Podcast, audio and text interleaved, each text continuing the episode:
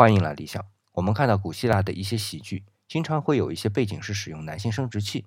那我们今天对它的解释啊，大多数会停留在怪诞、夸张，然后呢，就是说起源于底层民间，所以呢，相对比较粗俗。但是这样的一种场景安排，作为公开的演出剧目，如果放到今天，即便是再怪诞、夸张、再粗俗，也不会那么具象。这样就让我想起了我们人类在文明的初期，对于自然力量的一种崇拜。能够直观的、切身的体会得到的，就是生殖。所以，像古希腊喜剧那样呈现出的，就是原始的生殖崇拜。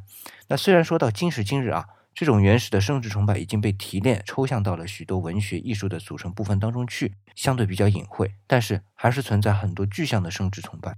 最明显的就是鲜花。要知道，花可是植物的生殖器官。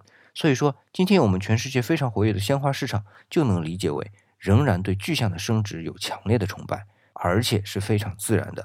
那今天回复“生殖”两个字来看马家窑文化的生殖崇拜。